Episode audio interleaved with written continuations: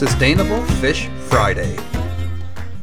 The apex predator is our canary in the water. It's not about a small yellow bird in a mine anymore, folks.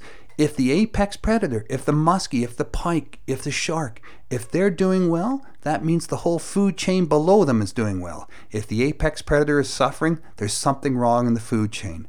Watch your apex predators, preserve your apex predators, make sure they have good habitat, good spawning opportunities, and that they're not over harvested. If you take all the apex predators out of the food chain, the prey right below them explodes, and they eat everything below them, and then they explode, and it's just chaos in the whole food chain.